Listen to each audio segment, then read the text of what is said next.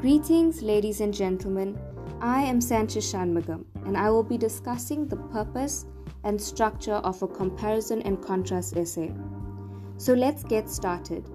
Various subjects require students to show the differences and similarities of a concept or idea.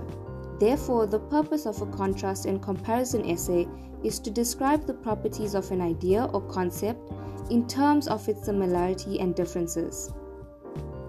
These essays are characterized by certain connectors that create a coherence by showing the relationship between the ideas in a sentence. When writing these essays, you can either compare and contrast your ideas point by point, or you can show the similarities first, then the differences, or the other way around differences first, then similarities.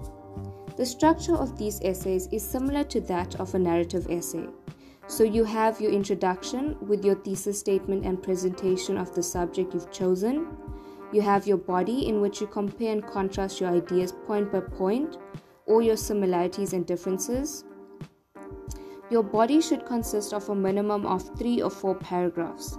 Lastly, you have your conclusion in which you summarize the similarities and differences that you have discussed and your opinion about the topic you have chosen.